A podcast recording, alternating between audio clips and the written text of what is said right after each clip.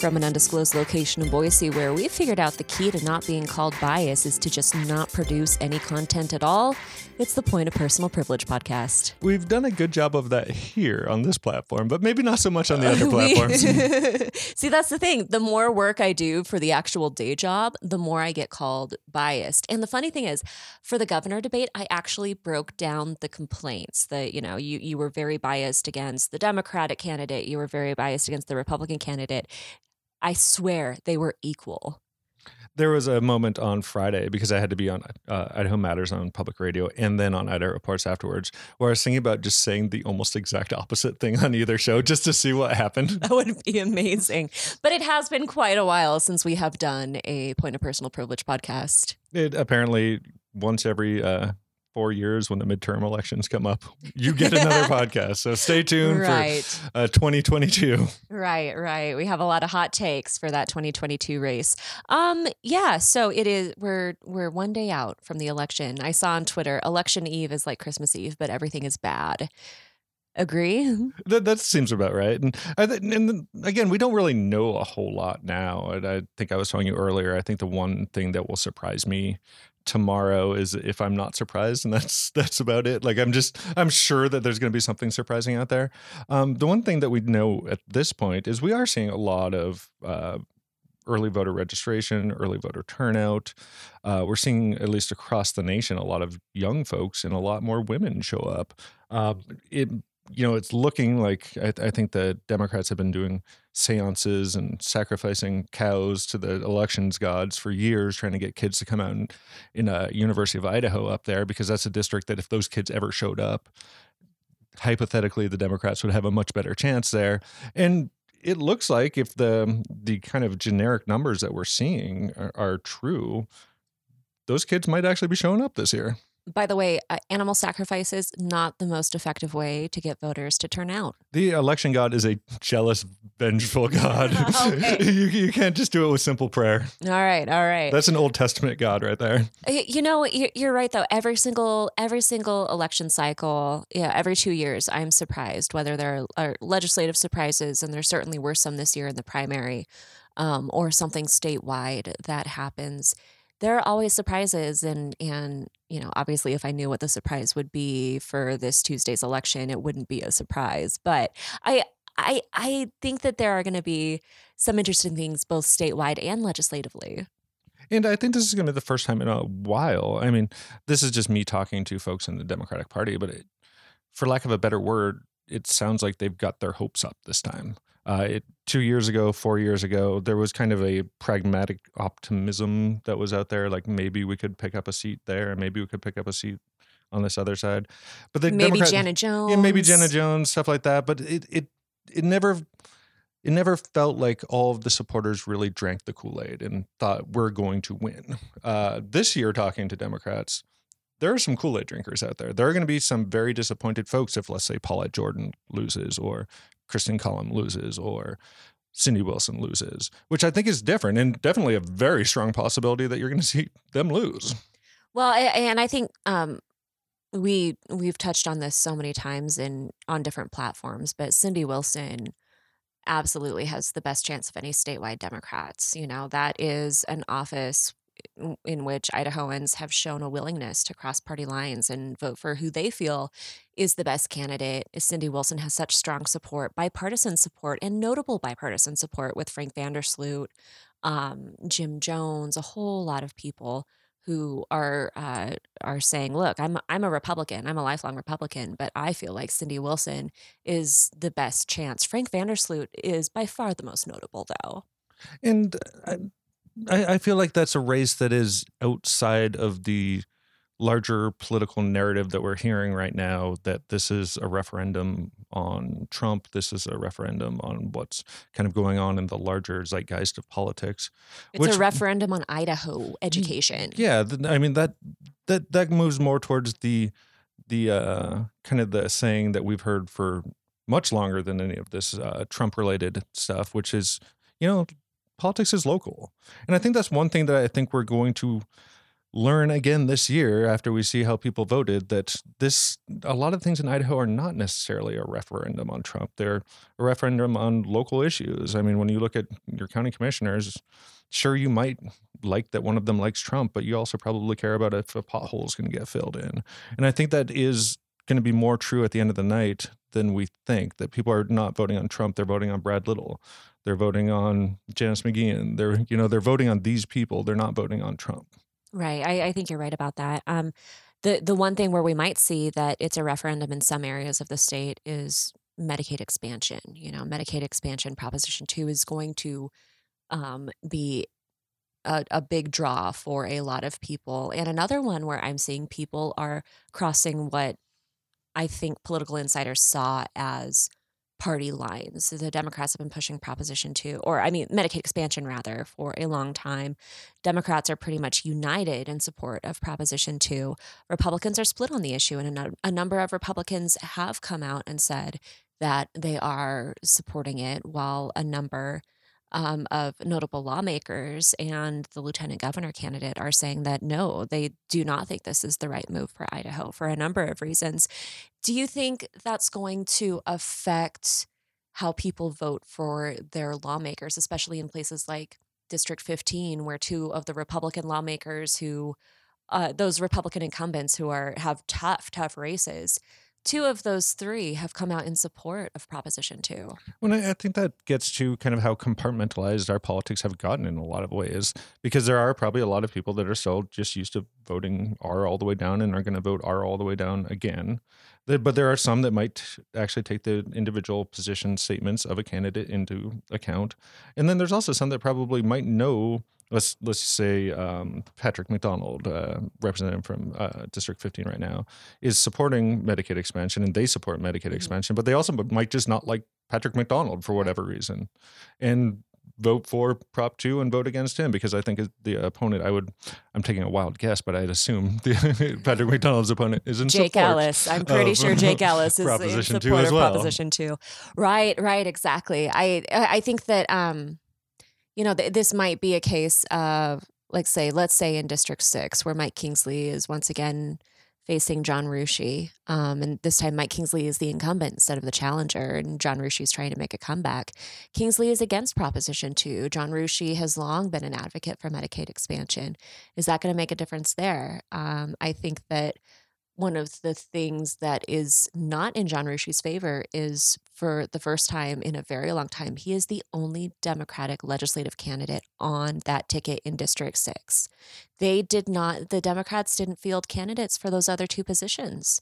So that I think is going to hurt Rusche's chances for for a comeback. Um, and there's also an aspect of you, t- since uh, Rusche is a doctor and you tie him so close with medical related issues and healthcare related issues that if you've got Proposition 2 on the ballot, you can just vote for medicine and insurance there, and you don't necessarily have to vote for Rusche as your uh, Medicaid expansion person because you've already got it. So that kind of allows you to vote for Kingsley and vote for Medicaid expansion at the same time. And if you're uh, the person that likes Kingsley and likes Medicaid expansion, but we're thinking about Rusche because he was one that was going to get you Medicaid expansion, you can actually have your cake and eat it too. But I wonder how many people are like, I'm a huge fan of both Kingsley, who is against Proposition Two, and Medicaid expansion.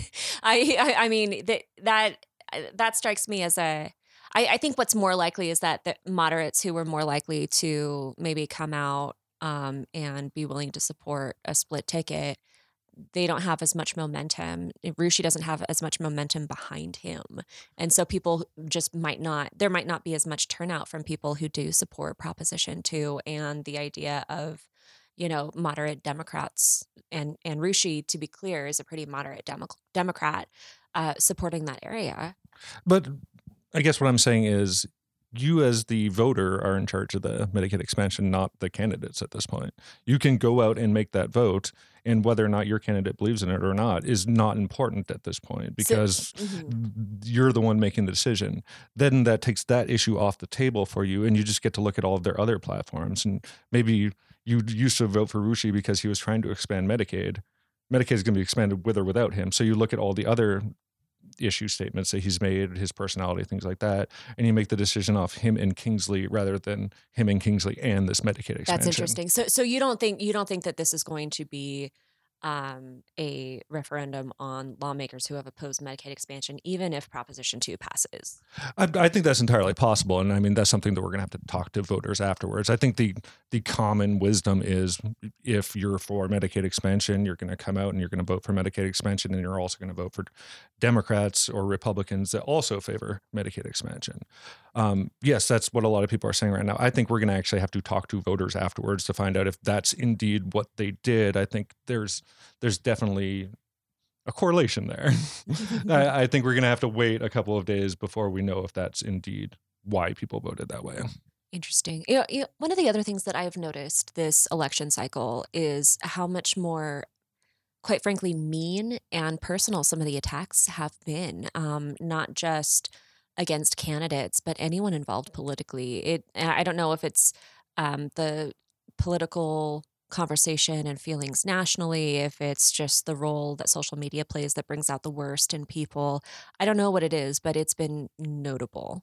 And we were talking about this in a slightly different context the other day with the the Middleton pictures that came out, um, talking about you know a lot of this stuff and i'm going to bring it back to politics rather we just happen to be talking about in the context of the the middleton photos uh, i think a lot of these ideas and this behavior happened since the beginning of this country. You sat in your dining room and you probably screamed it across the table, and it was just the people in your household who got to hear this stuff. If you were in Congress, you beat people with canes every once in a while. Yeah, like you do. Who yeah, knows? that was how you yeah. expressed your rage. And and then um, we we got the internet and we got all these social media platforms. And I like how we jumped from duels straight to the internet. None of that. Like there was a civil war. you know, there were maybe, maybe, duels will come back. Maybe, maybe, I don't know. Maybe flame wars on Twitter will resolve themselves in duels like from now. Actual flame wars. The, the, the Twitter machines tell you like, nope, you've reached a certain level. Time for a duel, folks. We're ending this the old-fashioned way. Please don't do that. By the way. But so I mean, then we get social media, and it seemed like for a while people still like to yell across their dinner table or post that racist comment uh, in their own family. They there was some shame there, but recently it really does seem like people just want the attention. They're going to put whatever they want out there. They think that the world needs to know exactly how they think on this thing, and they feel emboldened. Whereas right. before there might be um, some semblance of I should be careful, but I mean, if you can get a hundred clicks from a super hot take that maybe makes you look bad, maybe the hundred clicks is better. So I I don't think that people necessarily f- feel emboldened. I think I disagree with you a little bit on that. I think that now it's just easier to share ideas and share those mean comments because i agree that these that vitriol has always existed it just people had different avenues with which to express it and usually only the people in power had those platforms to express their vitriol and, and their opinions but now we all have the ability to get twitter on our phones or our desktop and we can all send off emails and tell people how terrible we think they are without thinking about it twice instead of just looking at the TV and saying, "Oh, I think that I think this person is terrible and stupid." And there has been some permission institutions that have kind of popped up around that. I mean, we we have a president that does something similar that gives you permission to kind of mimic that behavior. You also sure. have friend groups that are around you that you could say something heinous, but they're going to stick up for you.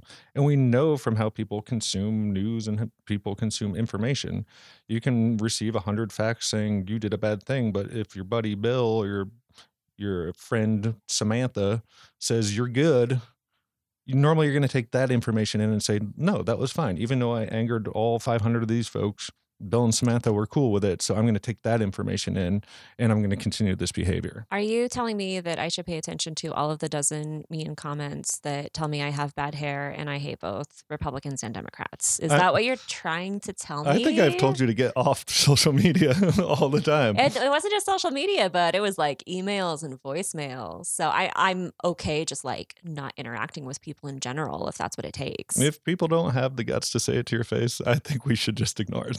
So, so you are actually advocating going back to duels. yeah, We're going to solve these face to face. I am slightly on the duel train. all right, all right, the duel train. You know it. everyone I've talked to, if they're politically involved in any way, you know, whether they're candidates or campaign staffers or volunteers or journalists, um, anything, they're just worn down right now. There there are some people certainly who feel energized and good, but there's a lot of fatigue. If you could put together a care package for an Idaho Politico, what would you put in it? Uh, it, it, I guess it depends on whether or not I'm trying to hurt my competition or help them. I mean, I mean, like just a bottle of whiskey, I, a depressing poem, and uh, a, a note that says, well, "Why even show up tomorrow? What, what, what do we do here?" What why would you give a care package to someone you didn't like? I'm, I'm just going to ask. So you're, you're you're thinking about this as the you know for the benefit of society. I'm just thinking about this as winning. I'm trying to really channel the election attitudes of right now. I'm I am thinking as a journalist who has nothing to win. I, I would put like a multivitamin because I know all y'all haven't been eating vegetables in the last few weeks. Would you go with the gummies or the old the old fashioned vitamins? Uh, the old fashioned vitamins because it forces you to drink water, and I know all of you are probably very dehydrated as well. You got to drink your water. You got to take your multivitamin. You know, maybe maybe get a good night's sleep. Well, thanks for the nutrition news with Melissa Davlin on the uh, pod. I'm trying to, I'm trying to like be nice, and you're all making fun of me. Gosh, I, when, I don't need to go on social media to face my the trolls. time to be nice. I don't need to go on social media. I just need to show up hole. at work. I just need to show up at work and have Seth tell me why I'm dumb. it, to be fair, I think I just yell at why everyone's dumb. So you just have to be Great. caught in the crossfire a couple of times. Oh, thanks. so the one thing that I'm actually really kind of fascinated, and I don't know if we'll necessarily get an answer to this, but when when we talk about the changing face of Idaho, a lot of times you know we talk about Democrats moving here or conservatives moving here. Um, the kind of far right up in North Idaho that's kind of changing Republican politics there. But I was also thinking about the uh, politics of southeastern Idaho, which I, I don't think a lot of people have been really discussing this election cycle because it seems like a lot of folks in southeastern Idaho held their nose and voted for Trump. It, it doesn't seem like they right. were as enthusiastic as the folks up north. Well, it's a mm. lot of what we see right now with people saying, you know, evangelicals nationwide saying, look, I don't expect to I don't, I don't expect my president to also be a religious leader. I like I vote for him because of his policies and I like where he is on the courts. You know, I do not agree with his personal life, but that's not why I'm voting for president in the first place. And I think when you look at southeastern Idaho, I think their the politics might be closer to like a Mitt Romney or a Jeff Flake or someone like that, who's right. not not exactly. I mean, they share some uh, politics with Donald Trump. I mean, they're they're not opposed to it, but they're not in lockstep in the the way in which Trump goes about doing things, they're not necessarily super excited about.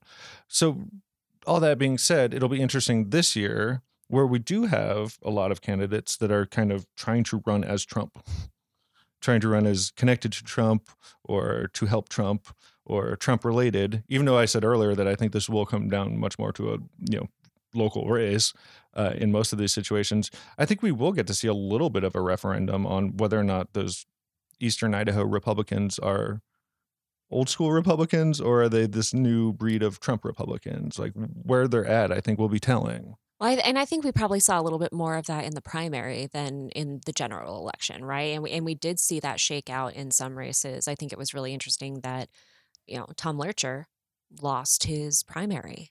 Julie Van Orden lost her primary.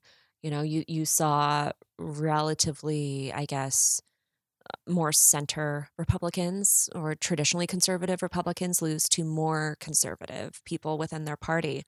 Uh, that's notable. I don't know if we're going to see that as much in the general election, though. And that's fair. We might not, but uh, I I think there's some elements of some of these races where you might see a little bit of that come into play. All right. Well, you know, looking forward, what do you expect? Because so much of our conversation has focused on what's going to happen on Tuesday. You know, what are we going to see on Tuesday? But as we've seen, these campaigns have lasting effects, you know, that reverberate in some cases for years. This is a cumulative type thing where where people are running campaigns certainly for the November election, but those candidates and those ideas don't just magically disappear on the day after the election do you think that this the the energy that we're seeing behind like Prop 2 and Paulette Jordan and Kristin Collum and Cindy Wilson is going to be more energizing and have effects, say, for 2020 legislative races or 2022 statewide races? I mean, I think inevitably you'll see some folks coming out of there uh, that are involved in these campaigns. I mean, take Cindy Wilson. I think she's a very good example. She, was the co-chair of the Props One Two Three in 2012. Absolutely. And then comes around, and now she's running for superintendent. Superintendent now. I mean, like, I think you do see a lot of folks that are you know get a taste for politics, get engaged in politics, that then do show up later on. As far as the general political breakdown of Idaho, I I honestly don't think it's going to change that very much. I mean, some of the faces will change, some of the names will change, but I think we're going to see the cities in metro areas drifting a little bit more democratic over the next couple of years and i think you're going to see the rest of the state drifting a, lot more conservative and, and i think when you look at the urban migra- rural divide yeah and right? i think when you see the migratorial patterns like that's what you're going to see and i think we're going to still kind of trend i think if I had to guess, two years from now, I think Republicans will probably take some seats back that maybe Democrats won this round, and I think our state will continue kind of trending to the right. That's interesting because I I can see the pendulum starting to perhaps shift. I and this this is by no means a prediction, but I can see a path forward where the pendulum is starting to swing a little bit more toward the center. And so, certainly not turning Idaho into a blue state within the next five years, but something a little bit more along the lines of Montana, where you do have competitive races in Congress. And I don't think this is going to happen next election cycle, but in 10 years, looking at how our metro areas are growing, um, and and if the statewide Democratic Party can keep this momentum going, for the next several years. You know, if if they can keep these energized Paulette Jordan volunteers and and staffers around, you know, these supporters give them more reasons to keep being excited. Um, I, I can see a few more competitive races. So by no means turning Idaho into Oregon, but maybe a little bit more like Montana. And I, I think that might be a little bit more wishful thinking. And like I, I well, and, and it's I, not wish. I, am not like, uh, wouldn't it be nice? That hmm. that's not what I'm. I, am not like that would be nice. I, I could see these states both moving a little bit more towards the center, but like if I had if I made my best bet on what happens over the next four to eight years, I I would say the state moves a little bit more centrist, but moves a lot more Republican and I know those things sound weird, but like but they're I, not I, mutually exclusive. I don't think they're mutually exclusive. More, more mm-hmm. like traditional conservative, like that Reagan Republican. Exactly, like that that's that's. Of. I could definitely see something like along more those Mike lines. Simpsons. Yeah, you know, Mike Simpsons of the world coming to the Idaho legislature. But the the other thing is like I could see the Proposition 2, the Medicaid expansion proposition, maybe having legs as far as political engagement. Um, and then obviously, if uh, Jordan wins the governorship, that'll have legs. Um, but right.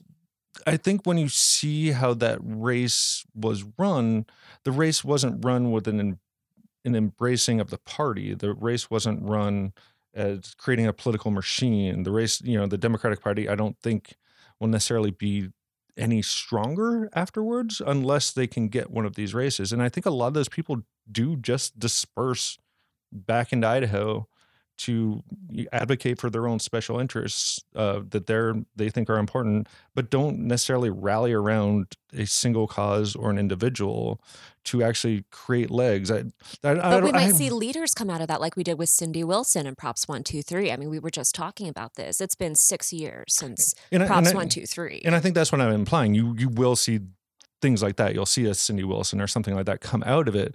But also, you didn't, I mean, going into this election, it wasn't like Cindy Wilson and the Democratic machine are coming to Idaho to win this election. Eventually, you know, Cindy Wilson kind of, you know, got her own campaign going, got her grassroots, got her folks, She's and then the homegrown. She won candidate. the primary, and the party embraced her. Right. It, it wasn't. It wasn't like the machine, which, like the props one, two, and three machine that was created didn't get transposed onto the Democratic Party and then move forward as a unifying thing. It was still kind of, as you're saying, like folks like Cindy Wilson who had this um, support for them, but not necessarily support for the Democratic Party. Right, right. So Well, I don't. I just don't think it necessarily translates over to other candidates all that much. And on the flip side, I can see that happening on the on the further right side of the Republican Party too. I mean, they did have some significant victories this year, and depending on how things shake out with the Chad Christensen, Tom Loertscher campaign, where there has been a lot of establishment money put into saving Tom Loertscher. You know, after he already lost his primary to Chad Christensen, uh, you know, who has the support of Brent Crane. Um, Wait, which Chad Christensen? the Chad Christensen who actually ran against Tom Loertscher. Um, but but you, you know, they're the the Julie Van Orden, um, I think Juliana, oh, I can't remember her last name, but but I th- there have been victories for that part of the Republican Party, um, and and that ideology in the last several years. And if you know the Freedom Foundation is successful in and and to be clear, they have been the main people against Proposition 2. If they're successful in that going down, I think that's going to be very empowering for uh, the more the more conservative Idahoans. And I, and I, I think for them, there's kind of a lesson in what you see out of like a Heather Scott, um, because if we go back two years, there was a lot of um, wins for that Freedom Foundation group of folks, that libertarian group of folks, but then some of them did come back and lose. That two Carrie, now. Carrie Hanks, for example, Yeah, I mean, lost this year. And I, I think with strangely, this is you know when the you know you go far enough left and right and you get to the same point. I think a lot of people who are voting for you know libertarian minded candidates in a lot of areas and Democratic candidates in a lot of areas are voting because they really don't like what the state of Idaho looks like right now. They really don't like how the government's ran. And when you vote for that, and you're sending just one individual to the legislature. Well, the legislature doesn't move on what one individual says, unless maybe that person is the governor, and even then, not As we've seen, Yeah. not really. So it does set you up with the situation of you vote for that person, you want that change. Two years, four years, six years passes, and you still haven't gotten that change. And then you here start voting those people out and finding the new person that's going to make some change. Whereas I think a lot of the the folks that you've seen consistently voted in, the ideology that you've seen consistently voted in in Idaho, is closer to that kind of mainstream republicanism that I've talked about. And those people go and they stay there. I mean, like I'm saying, there are ex- exceptions to that. I mean, like if I was a liberty minded conservative running for office, I would go up to northern Idaho and ask Heather Scott what she's doing because she's she's doing exactly what her constituents want. They keep sending her back. Absolutely. You know, it's like- Absolutely. I mean, there, there's lessons out there, but I'm not necessarily sure what they are. Well, and, and that's just it. Maybe, you know, when we're looking at Idaho statewide, maybe we're just looking too hard for a narrative and looking too hard for this unifying thing, the, the what happened. Because as we said, so much of these races are hyper local. So many of them have everything to do with what's going on in their community and those specific candidates in the first place.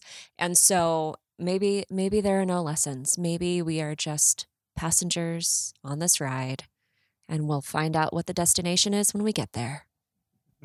With that new age thinking and vitamin advice, I think I think we're good to go. Where can the people find us, Melissa? they can they can find us eating healthy, drinking lots of water, getting some naps, getting some exercise. Do we still even own half of our platforms? It's been a while. I actually got the I actually got the notification that I have to renew the website tomorrow. So pod.com. You can also find us on Facebook. Search for Point of Personal Privilege Podcast. I have no idea if we're still on iTunes, but we'll find out. No wonder you wanted to do a pod. We got the bill. No, that's exactly it. It was like, oh, if I'm going to be paying for this website, let's do a pod, Seth. Goodbye, everybody. Goodbye.